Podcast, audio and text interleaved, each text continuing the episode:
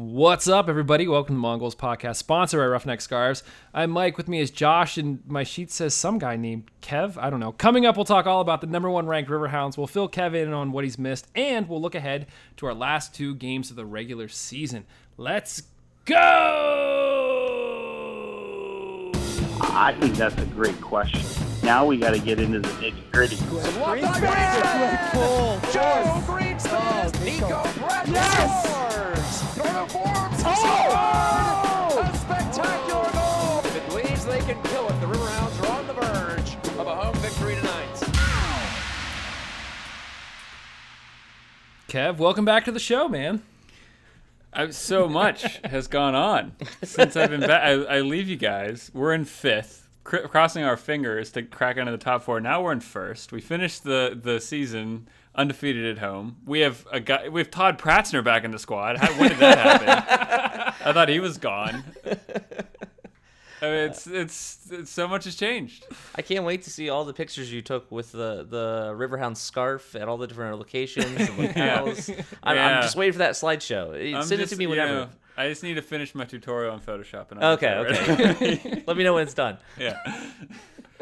We heard, Kev, uh, we didn't end up talking about it on air, about your uh, New Zealand trip being unceremoniously canceled. It was canned. Yeah. It was canned. Yeah. Uh, yeah. United needed to find their their error was like pilot error. They needed to find a new co-pilot. I was like, well, that's great.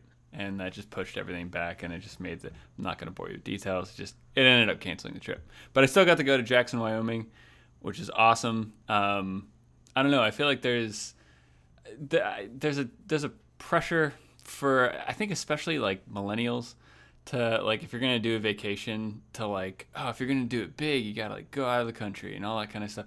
There are some awesome places to check out still like within the country. Obviously, I mean that's but like I've never been out west to like national parks and see those landscapes and all that kind of stuff. So yeah, we went to Jackson, Wyoming, saw the Grand Teton, saw Yellowstone, and it was uh, it was awesome. I, I highly recommend it if, if if you ever get the chance to check it out, and if you haven't been out there, it's it's awesome. Good. I'm glad that you had a good time, and now you're back just in time to see the Hounds in first place, like you said. After, Yeah, I should go away more often. After you said it couldn't happen earlier, you know, but start a start a GoFundMe, and I'll start vacationing more so we can have the hounds uh, catapult up. Um, it's not that I said it couldn't happen. I said it wasn't probable. I mean, look, like, yeah, anyone can jump up five places if you win all your games and the teams around you lose some of their games. Like, that's just like I just didn't think that was gonna happen, and it happened. It's it's incredible. It just made me think. You saying Pratzner coming back, I completely forgot that that happened in that time span. I'm thinking if you go away again, what other former Hound would Corey be Hertzog. awesome to come back? I was I gonna mean- say ha- hashtag uh, Angulo watch is back. Uh, well, let's let's get into it, Kev. Let's talk about all the stuff that you missed. So first of all, the Hounds had two games this week. We're gonna spend the majority of the time talking about one of them, but one of them was a win against Loudoun, two to one. So there's a victory right. beverage for you. Um, unfortunately, uh, you know this is sort of the minor subplot, but that game did end the Hounds' shutout streak at what seven games? So they officially had seven games where they held the other teams to zero, um, and then Loudoun was able to get one in, which Was wasn't it some record like in the East Yeah, actually, uh, not for the whole East, just for the Hounds in general. The Hounds had never had a six shutout. Uh, I think five shutouts was the record for the Hounds. So getting six was the record breaker, and then keeping it for seven games was even better. But yeah, had it in eventually. Yeah. And well, we'll talk about the other record later, but um yeah, I mean this was one that I think was uh, just a little bit surprising in that Loudoun was the team that scored first. I mean, the Hounds came out and looked a little bit lethargic, but as soon as Loudoun scored, we bounced back immediately and got two quick goals and then pretty much shut it down from there. So, um, Josh, I don't know if there's anything else you want to say about that game in general, but uh, I. I mean, just the fact that it, it seeing the Hounds coming back from being behind. I mean, obviously, since we've had these shutouts in a row, it, it, we haven't had to see that and haven't seen the Hounds actually do that lately. So it was nice to see that they could still bounce back and have the energy and and just the the drive to do it. And uh, as far as watching the game, uh, we had a really fun watch party at Piper's Pub. Uh, we ended up having like 35 people show up to that impromptu, just like, hey, let's just all hang out at Piper's and watch it. So it was a blast. We were chanting. The, the people who aren't used to soccer in the afternoon at Piper's were annoyed. It was it was a good time had by all. Uh, yeah, I think, like I said, the the real story in my mind was not that the shutout streak was over because it, it was going to happen at some point, but how the Hounds reacted to it. I think that was key, and that was the big positive to take away from it. And the fact that we got the win was was huge. I mean, especially when we sort of look at how the standings are shaking out. So the Hounds follow up that win with a draw at home um, last regular season home game. It was fan appreciation night. Before we actually get into the game, let's talk a little bit just about sort of the the five game stretch. Because Kev, before you left, we were talking a ton about okay, the Hounds are going to have these five games in two weeks, and this is where really we're going to figure out what this team is made of and how they're going to shake out. And honestly, uh, you know, obviously we're now in first place, but looking back, basically to replay it all, we had the nil nil draw at Nashville which Kev, I don't know if you saw that one. That was the the Toby Adewole red card that shouldn't have been a red card, but it was a straight red. Yeah, we'll just let that one slide. Um, there was a 1-0 win at Memphis two days later. We got the 3-0 win versus Indy at home, which was huge. Then we had the 2-1 win against Loudoun and the 1-1 draw against Atlanta. So this five game stretch where we're looking at you know two teams that were above us in the standings and a couple others that were battling for spots the hounds end up winning three and drawing two of those which is a little bit crazy when you think about just everything that was going on.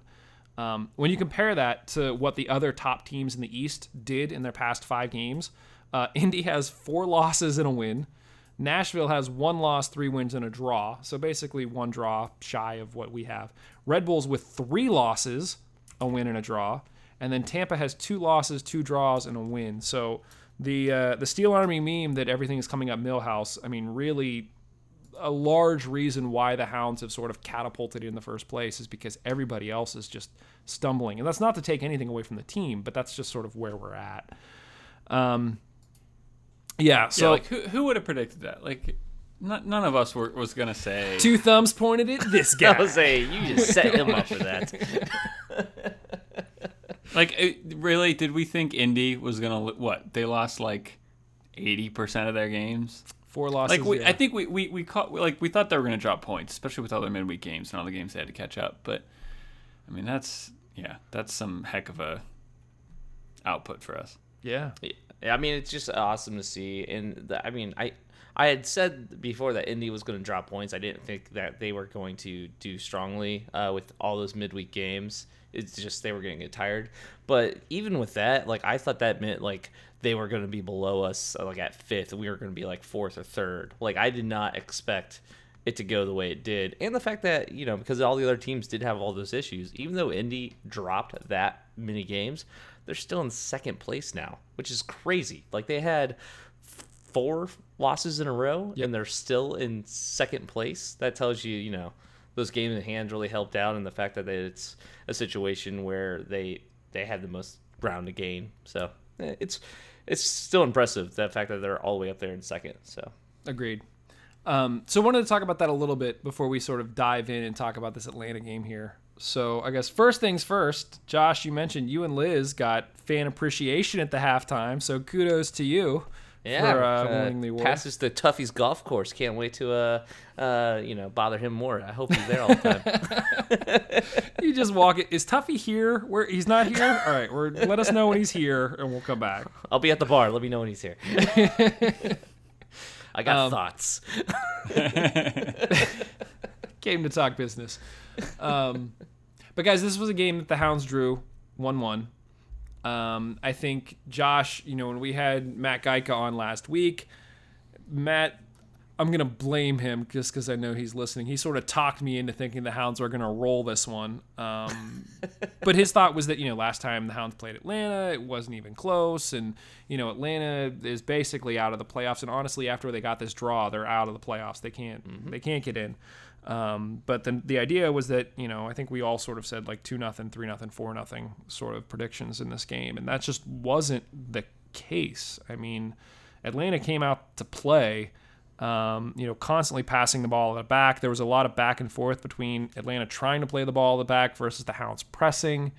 Um, it was it was a far more interesting game than I thought it was going to be. I guess Josh, what's uh, what did you see? Give me a takeaway here. Um, well, first off, chippy. Uh, that's how I explain this game. Th- this whole game felt like Atlanta was just kind of foul after foul, and it was a very slow, plodding game. Nothing really got to play out that much. It, it kept on just kind of getting whistle after whistle. Uh, how many cards did they ended up with? Uh, one, two, three, four, five cards for them and two cards for us. So it, it was a situation where there was a lot of yellows. I thought for sure that uh, number six, um, uh, White, Wyke, I thought for sure he was going to get a red. The the ref actually had the red card out, was about ready to give it to him, and then put it back in his pocket.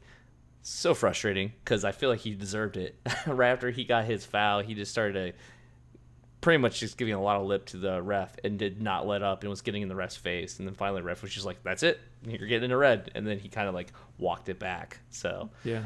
Uh, it, it was some. I think even there was notifications that were going off on my phones like, "Yep, he got a red. He's Yeah. out." Fought Mob said that it was, or Foot Mob, or however you pronounce it, said that it was red, and then like two seconds later, it's like, oh, correction, it was just a yellow. So Yeah, Steel Army was already chanting "na na na na goodbye," Yeah. so it was just like, ah, man.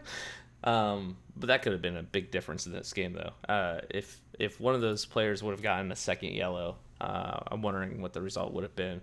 But even with that said, I was kind of disappointed with our attack. You can kind of tell that we were in a situation where all the accumulation of games were getting to us.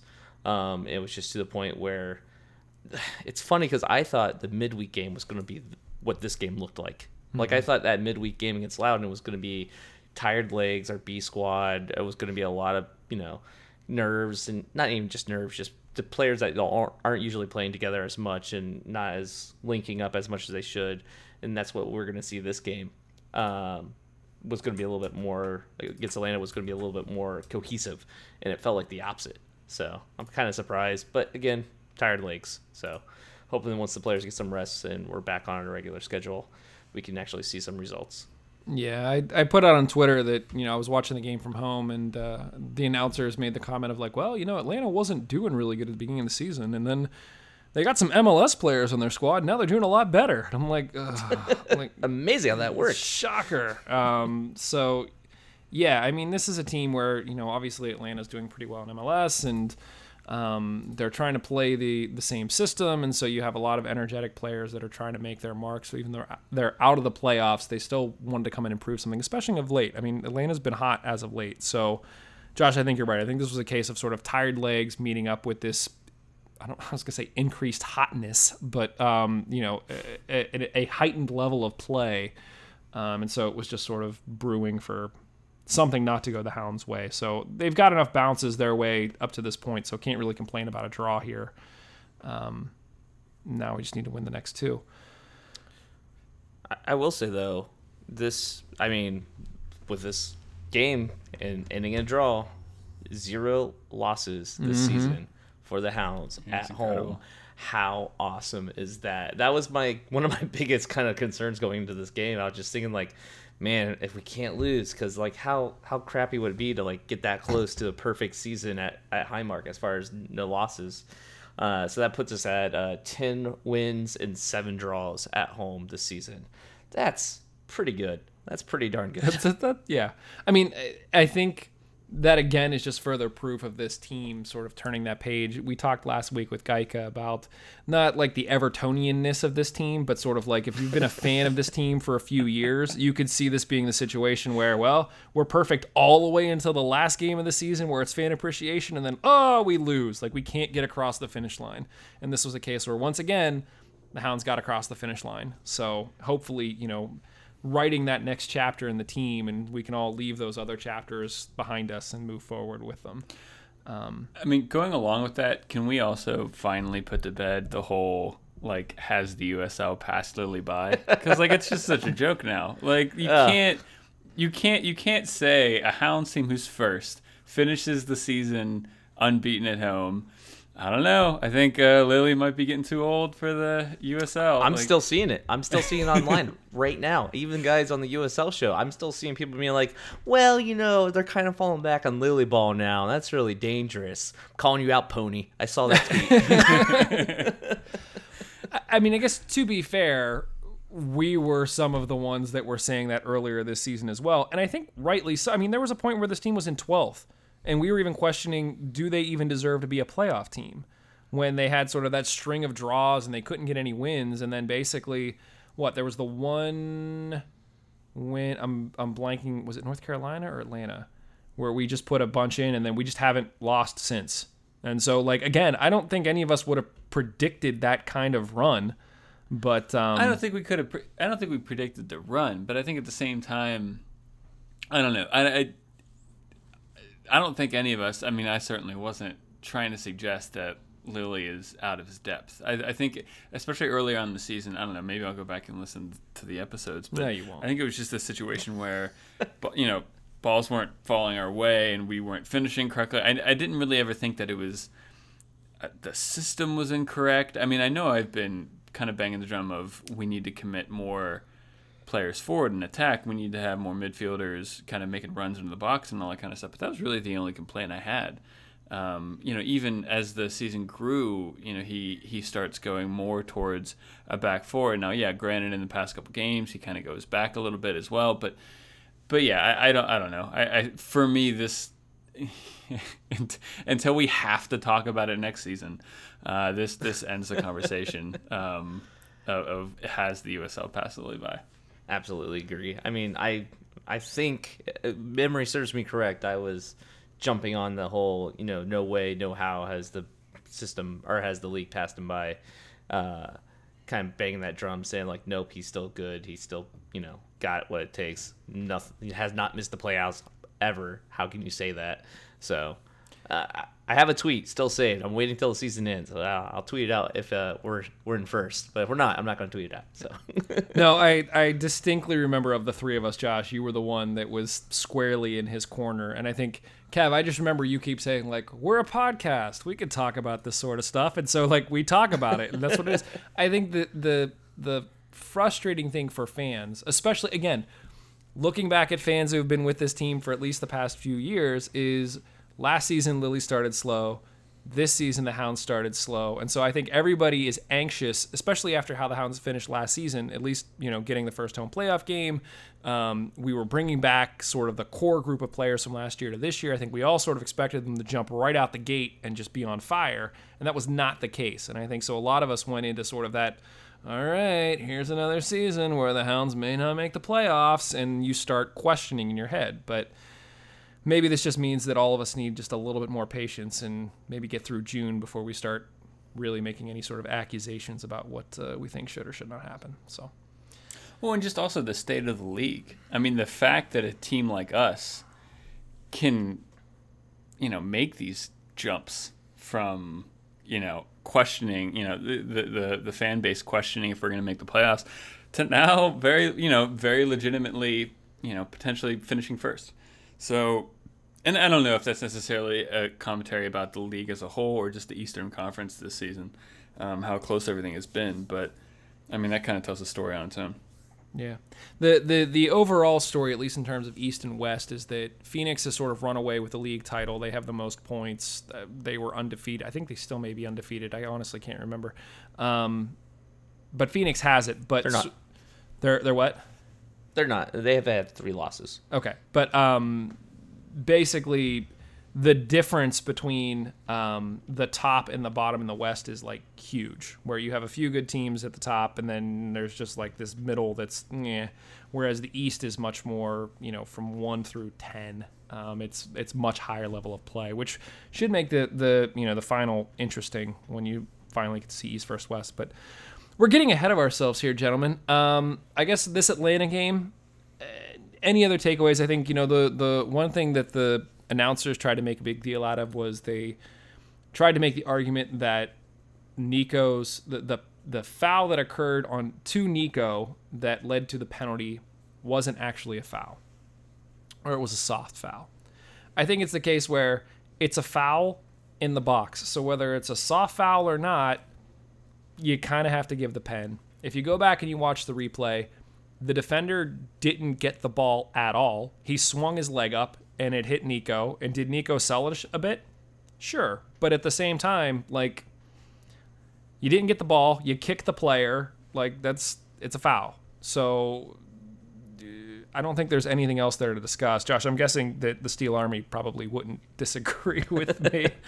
No, no, it was a foul, and I, I mean it was a soft foul. I will give you that, but it's still a foul. I Yeah. mean, just because it's not a heavy foul, and furthermore, later on in the game, we had a situation where I forget who the def- uh, the attacker was was coming onto the ball and pretty much just kicked Morton. Uh, and was Oh, yeah, really yeah, bad. yeah. Like it looked bad, like seeing it live, and I I thought he was hurt, and I thought like that was worthy of more than just a yellow card. Like Mm-hmm. he kicked the keeper. Like I don't know. Like I I just couldn't believe like that was just a yellow. So there's a couple fouls that they got uh, you know off pretty scot free on, all considering. So I'm not really going to complain Yeah. that we got a soft uh, Exactly. PK.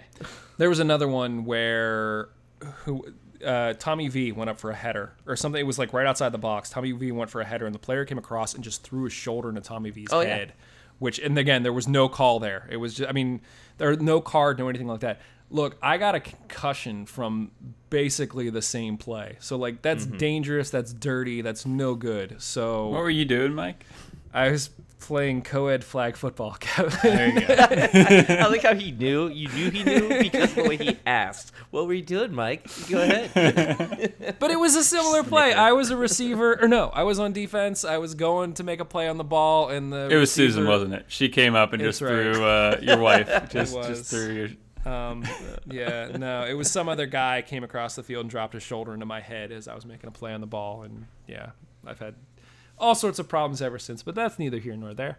Um, I guess uh, one of the other takeaways that I did not realize until I went back and watched the replay a few times, I was a bit surprised. Uh, Atlanta's goal came off a header over Joe Greenspan. Like Joe was, I was what? I, I had read the notes afterwards, and I thought Kenny originally said that it was his guy that sort of got past him.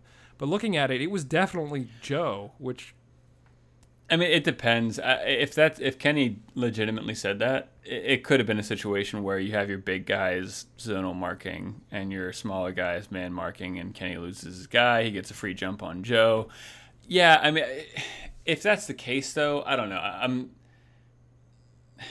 It, it, it was all too easy. Yeah. I think, uh, which was the disheartening thing. Yeah. Um, you know, you would expect. I don't know, and I don't know if it's tired legs at that point in the uh, of the game because you would want Joe to know, you know, it's better to attack the ball than just like try to defend it. I, I know I'm kind of splitting hairs here, but the but the difference is the Atlanta player has a run. And he's running and he makes a jump and that gives him more momentum. It gets him higher up in the air. Whereas Joe's kind of standing still and he has to just jump straight up with a guy on his back and you're you're always going to be at a disadvantage at that point. So i don't know if it's something where if it is kind of a mixed approach of zonal marking and man marking and the man marking person maybe kenny lost his player which means he gets a free run on joe which means it's easier. Sure then then that's that's a situation where maybe the players are letting the system down but it's yeah it's kind of hard to see like yeah you're, you're, you're kind of handicapping one of your best aerial players in joe greenspan to just have him say okay you're going to be in a competition where you can't move you have to jump straight up and another guy's going to get a full run on you like yeah that's a tough thing to do um, but yeah it was at, at the end of, it's like yeah how, how did we let in a goal when joe greenspan lost a header off of a set piece like that's just uh, yeah it's frustrating That's the thing. It's a tough thing to do, but it's something he's done time and time again all season. He's been pretty much the ball always seems to find his head with every corner uh, from the opposition, not, not just the corners that we take, but uh, the fact that he was usually the person who gets you know ahead and hits it out. Um, it was disheartening to see it go over top of him and then it get headed in. It's just ugh it was frustrating, uh, to say the least, at the game, especially since it was so late in the game and you kind of felt like, crap, this is going to be a draw. You could tell. And it was in front of a packed house, and you, wanted to see that win, especially with so many people there to, to watch. And you know, the guys were disappointed. I mean, talking to them after the game, it, it was, they were disheartened as well. Um, they were happy to hear about the other results going their way, but uh, they were disheartened. Yeah, I mean, to say nothing of, I think Atlanta deserved the point in this game. As as difficult as it is to hear, I mean, this was a good back and forth game. Yeah, I know. Um, but at least watching it, they they directed play for large portions of this game and honestly kept the Hounds on their heels. I mean, other than the PK, the Hounds really, I mean, they had a few half chances, but there weren't any real, like, you know, oh, we I were mean- inches from going in. Atlanta didn't really have a lot of chances either, though. To be completely honest, I know they technically hit the bar at one point, but like our keeper had that covered. If it was actually going in the top corner, like Morton gets over Right, and but saves but it. but what what I'm saying is is that we didn't really have a ton of chances. Atlanta really didn't have a ton of chances. It was back and forth. Like, you know, if the Hounds would have won this game, I'd have been like, great. If the Hounds would have lost this game, I probably would have thought the Hounds at least deserved a draw. So I think in this case, Atlanta at least deserved a draw. I thought one thing that gave me a little bit of pause was, uh, you know, in the 80th minute, we started making our subs and we put in Rivera for Brett and then also went Pratzner for Dos Santos. And the whole like going super defensive, we've seen that. mm, I don't want to say we've seen that backfire on us before, but it always just makes me nervous. Too many other times we've seen Lilley go more offensive down the stretch to try to keep the pressure on the defense, and this just seemed like a weird opposite version of that. Um, he had to try to correct the mistake after they scored by taking out Toby and putting in Mark Forrest, which who knew that Mark Forrest could take throw-ins like corner kicks? Like when he told everybody to back up, I was like, "What's going on?" And he literally just chucked it into the box, which was awesome. But um, yeah, that I was didn't even know he was still in the squad. yeah. Um, I just remember his like cup game, right? He, Yeah. Didn't he? Didn't he play in the cup Yeah. game again? got a red card like immediately. Yeah. Yeah. He comes on the field for the first time for the Hounds, and he's gone. Okay, cool. Yep, that, was, that was that was fun. Yeah. but um, yeah, I mean, with all of that said, like I, I- I don't think that this is a game that we necessarily split hairs over. We just went through the last five games in two weeks. The Hounds ended up down that stretch with zero losses. They finished the regular season at home with no losses. Like you can't complain. I mean, it would be lo- it would have been amazing to get the win, but at the same time, you know, I'm not crying tears here. Do, do you think I'm I'm I'm gonna hold my I don't know I don't want to lead either of you with this question, but do you think this is a sign not only the result but how we played of us potentially slowing down before? And I know that's kind of crazy to say because we just wanted a great run. We just had you know seven odd games of, of not letting in any goals. We're going on a crazy win streak. We're top of the league. Blah blah blah. But yeah, through the combination of you know how we played and result, do you think is an indication of us slowing down?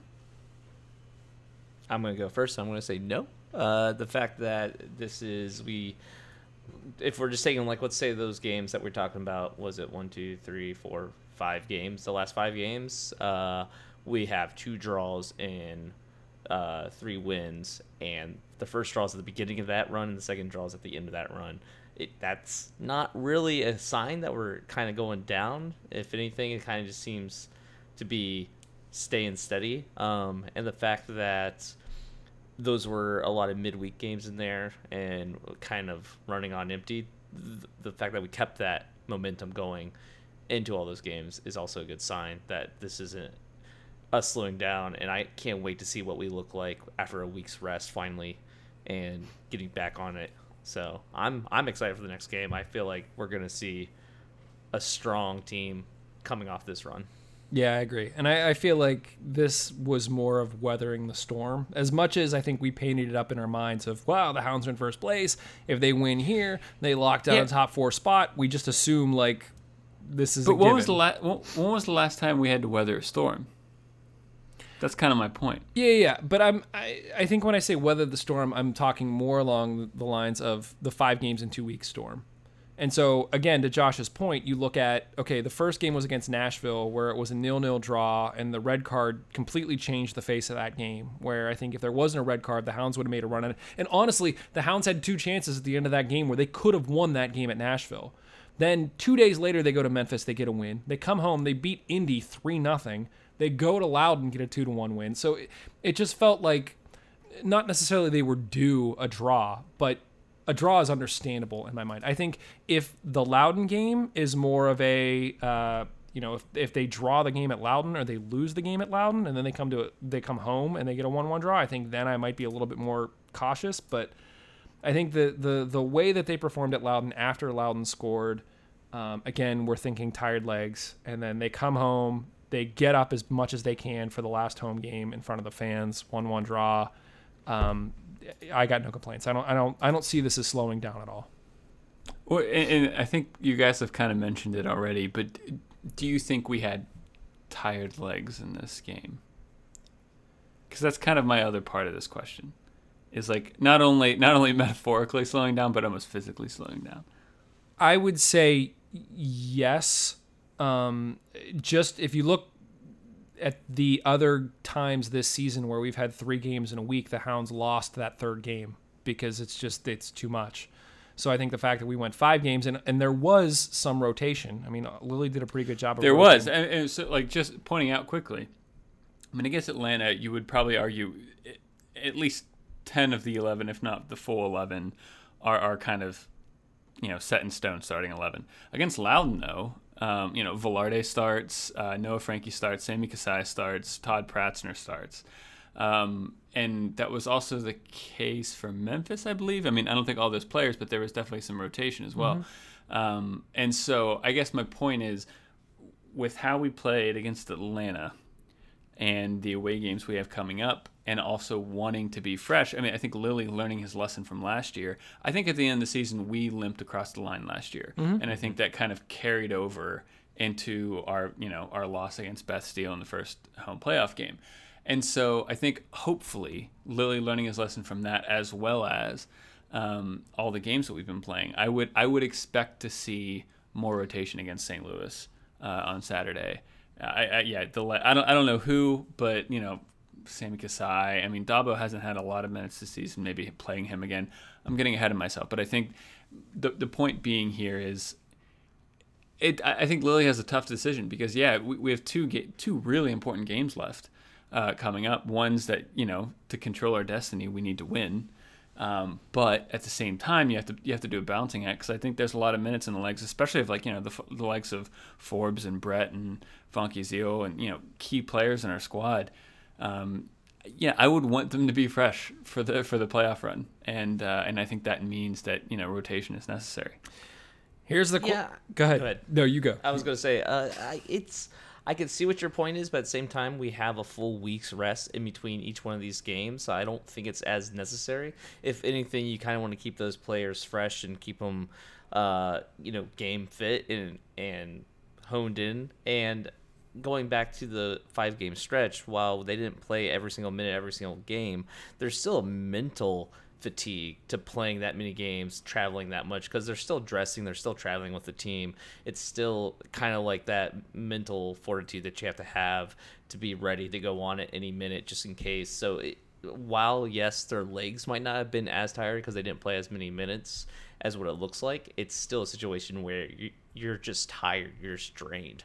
So having the week off to just have regular practice and kind of like get back into it and be able to relax a little bit more and not have that pressure all week or you know in the middle of the week as well I, I feel like we could see the same starting lineup for both games with one notable exception which would be on uh, this coming up game against st louis tommy v is not going to be available because he does have international duty Yeah.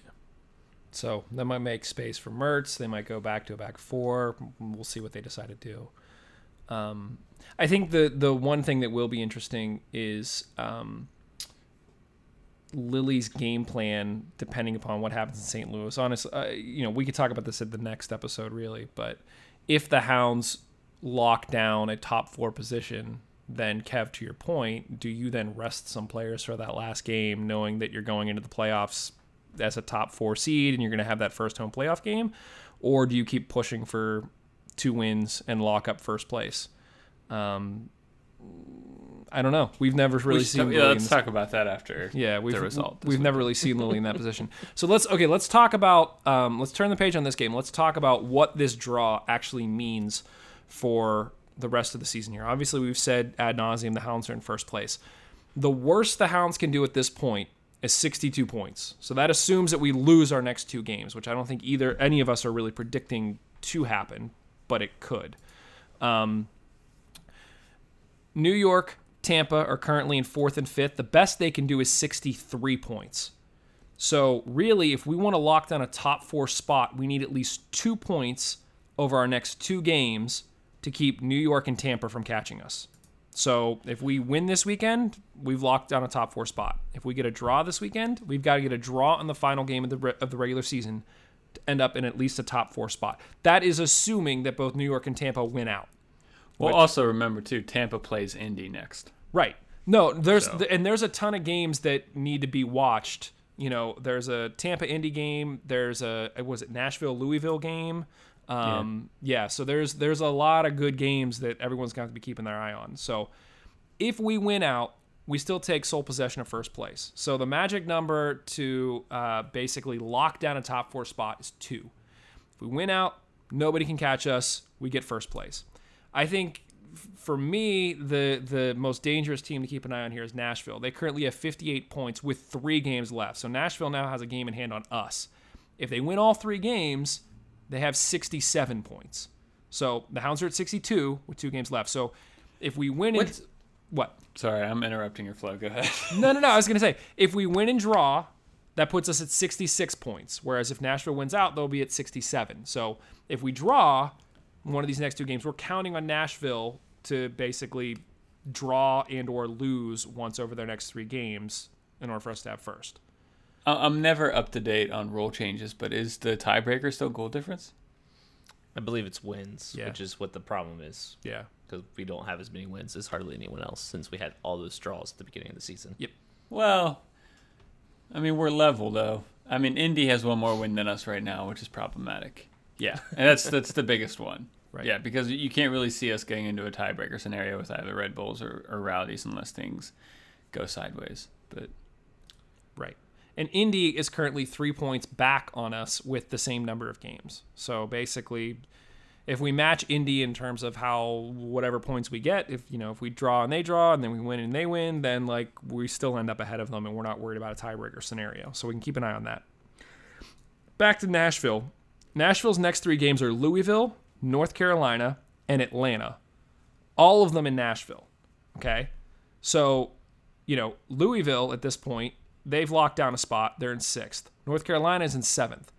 Both of those teams are going to be jockeying for positions to try to avoid, um, you know, what I think it's the is it the last two teams that have to play first, and then everyone else gets a bye. I can't remember how this works.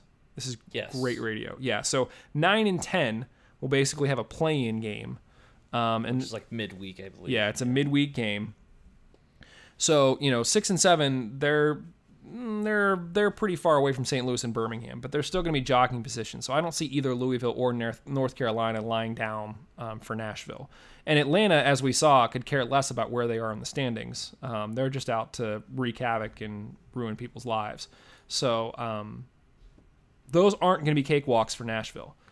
So I'm I'm feeling okay about that. I, th- I think the positive thing is if we win and draw, the worst we can do is second, which is nice Yeah. if my math is correct, and that and that feels pretty safe to say. I don't know. I I would.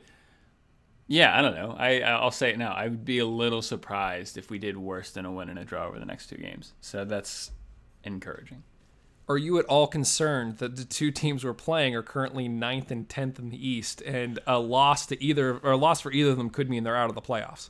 Honestly, not really. I don't know. I've never bought this whole like I don't know. They're gonna Yeah. play harder because they're at yeah. the bottom. Like, I- eh. I mean, but like, and so so are our players. They know what's at stake. Like they want to be the team who finishes first in the East. Like like there's a lot to play for these teams. It's not like oh we have a home playoff game for the first game we're fine. Like it's no like they they know. At the end of the day, they they're they're proud professional, you know, athletes. They they want to have that I don't know, notoriety and all that kind of stuff. And finishing first is a big deal, especially where with where we came from at the beginning of the season. So, I don't know. I I'd, and I always come back to the thing as well. Fine, even if you want to believe, oh, they're going to be fighting harder and all that kind of stuff. At the end of the day, it's the end of the season. They're they're in you know what ninth and tenth for a reason. Like they're they're not fourth or fifth. You know they've deserved the points they've got, and and at this point in the in the season, 32 games in this, the the table doesn't really lie. Um, so you know that's that's not a bad thing to play a mid-table team right now. So let me ask you this. I was going to save this for later, but we can do it now.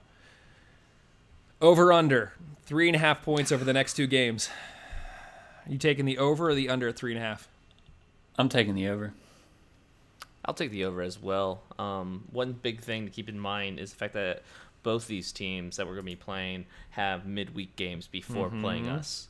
So that's a huge deal. I mean that that's a lot of games in a row. Again, that's going to be tired legs. That's going to be a situation where you're going to find these teams who are at this edge, and it's ah man, I, I feel bad for St. Louis and Birmingham because both those teams, if they if they stay where they're at in ninth and tenth, they have that midweek Play uh, play in, yeah. which is again another midweek game. So they're going to be going from midweek game, midweek game. So they're going to have a huge stretch, um, Which is great for us. Yeah, I mean, I'll say whoever is in first place, Yeah. hopefully it's us. It's going to be awesome for because that means you're going to be playing. If it's one of those two teams, Was what is that? Their sixth game that they haven't had any rest, uh, a full week's rest at all. So that's uh, yeah, Yeah. intense. I mean, we haven't lost since August 17th. I mean, like, like- and so you're essentially at a baseline taking two points. Yeah. And then assuming we win one of them, which is quite likely with our with the run of form that we're in. You know, obviously, look, of course anything can happen. It's Yes. sports. Like we could we could lose both. That is absolutely a possibility, but you know, it's we're in a really good run of form right now. I just don't see it happening. So you guys both confidently said you're taking the over on three and a half. You taking the over on four and a half? No, I'm taking. I mean, I'm taking four. You're taking Like the- Yeah, That's- I, I I feel like I'm in the same boat. I, I I think we should win both these games, but I- wouldn't be upset if we had a win and a draw. Here's the question: Does four get us first or second though? four puts us at 66. Four, And- no matter what, gets us at least second. Yeah, right. So it's just whether or not Nashville leapfrogs us. Exactly. So four gets us to 66. If Nashville wins out, Nashville will be at 67. So four gets us to second place behind Nashville if Nashville win out, which, like I said, I don't think that's a guarantee. There's there's some game watching that's going to be going on here over the next two weeks um, because it's not going to be easy for them either. Honestly, I, oh man, I think if I, I think I'm taking the under. I'll say four, and I'll say that four is enough to get the Hounds first. I don't think that I don't think Nashville gets all nine points, and I'm not worried about Indy catching us because I think that even if Indy gets two wins, that puts them at 65, and we'd be at 66. So, yeah, I think Win and we- a draw. That's all we need. That's all I- we need, boys. Yeah, and some And girls. some help, but win and a draw and a prayer. Yeah. that's all we need Yeah. to get first. I Without don't think it's a prayer. I don't know. I like. uh, we need some help in order for if we get a win and draw, we're not guaranteed first. That's my point. Right. So um, I'm trying here frantically, and of course the USL site. There we go. Uh, so actually, the Louisville Nashville game is tomorrow.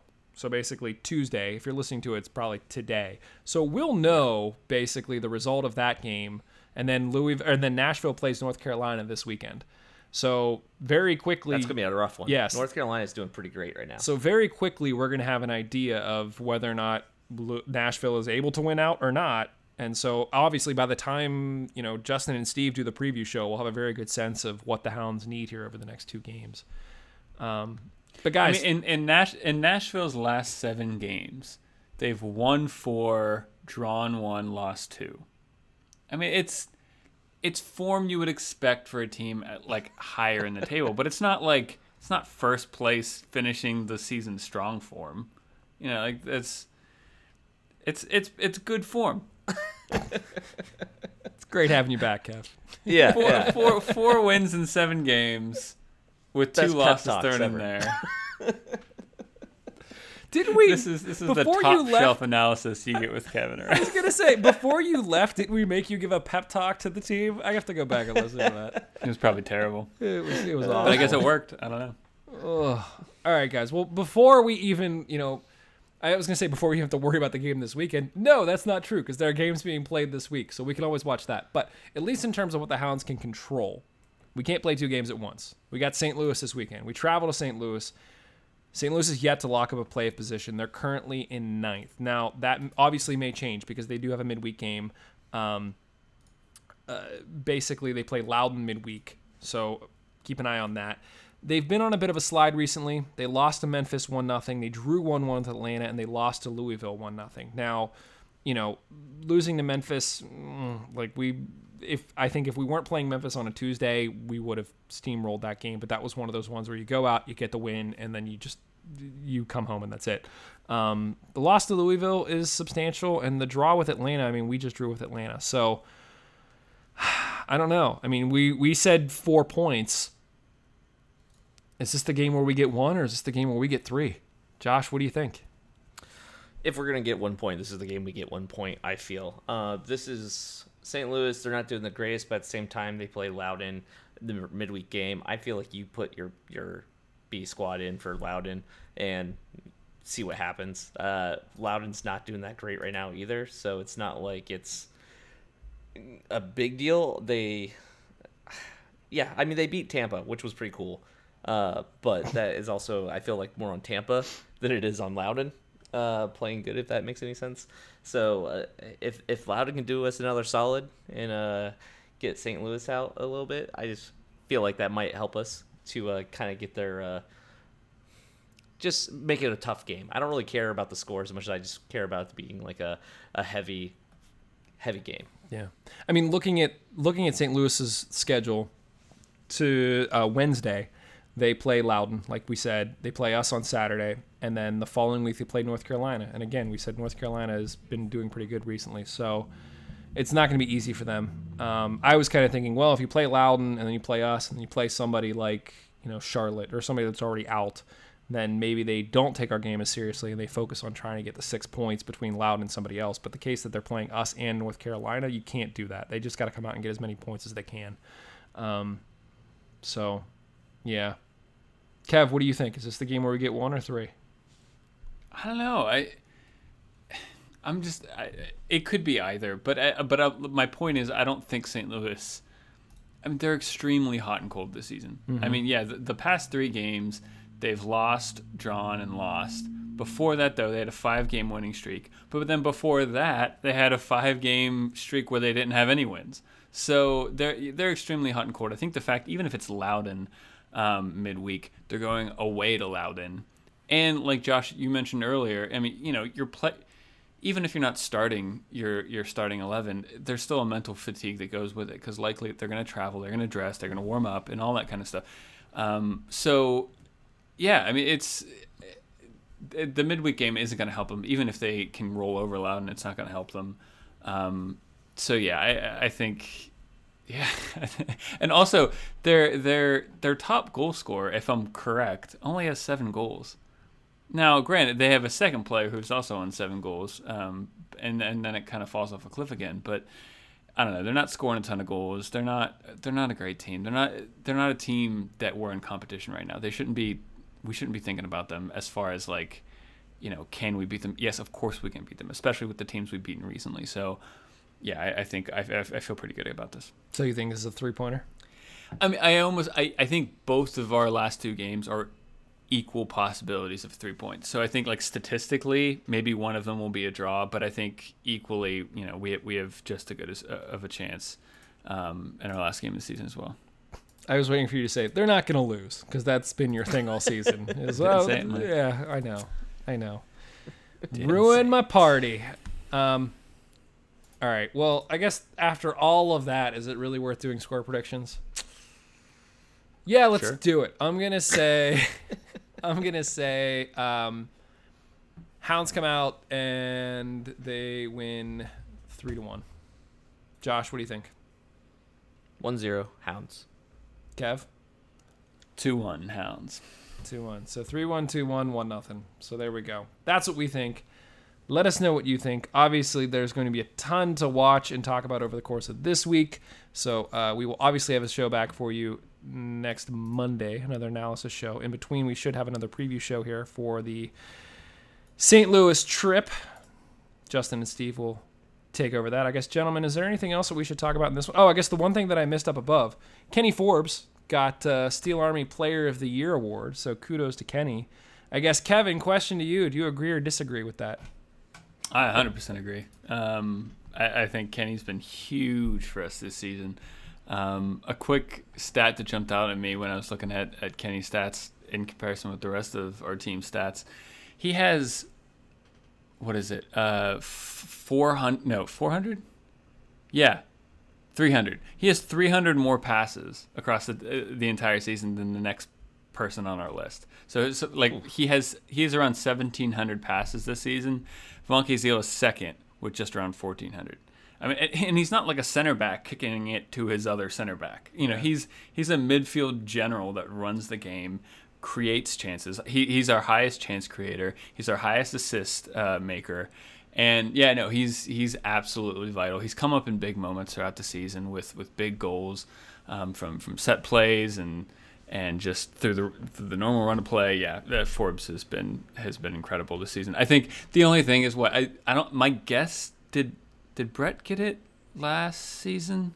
Yeah, Brett got it last season. Okay. Season before that was Kerr, Willie Hunt before that, Vincent before that, Danny Earls before that, and then so forth and so on. Okay, so then fine. Brett got it last season. I, I was Brett can feel a little bit hard done when he you know has scored 13 goals this season. Is the you know top five goal scorers in the East.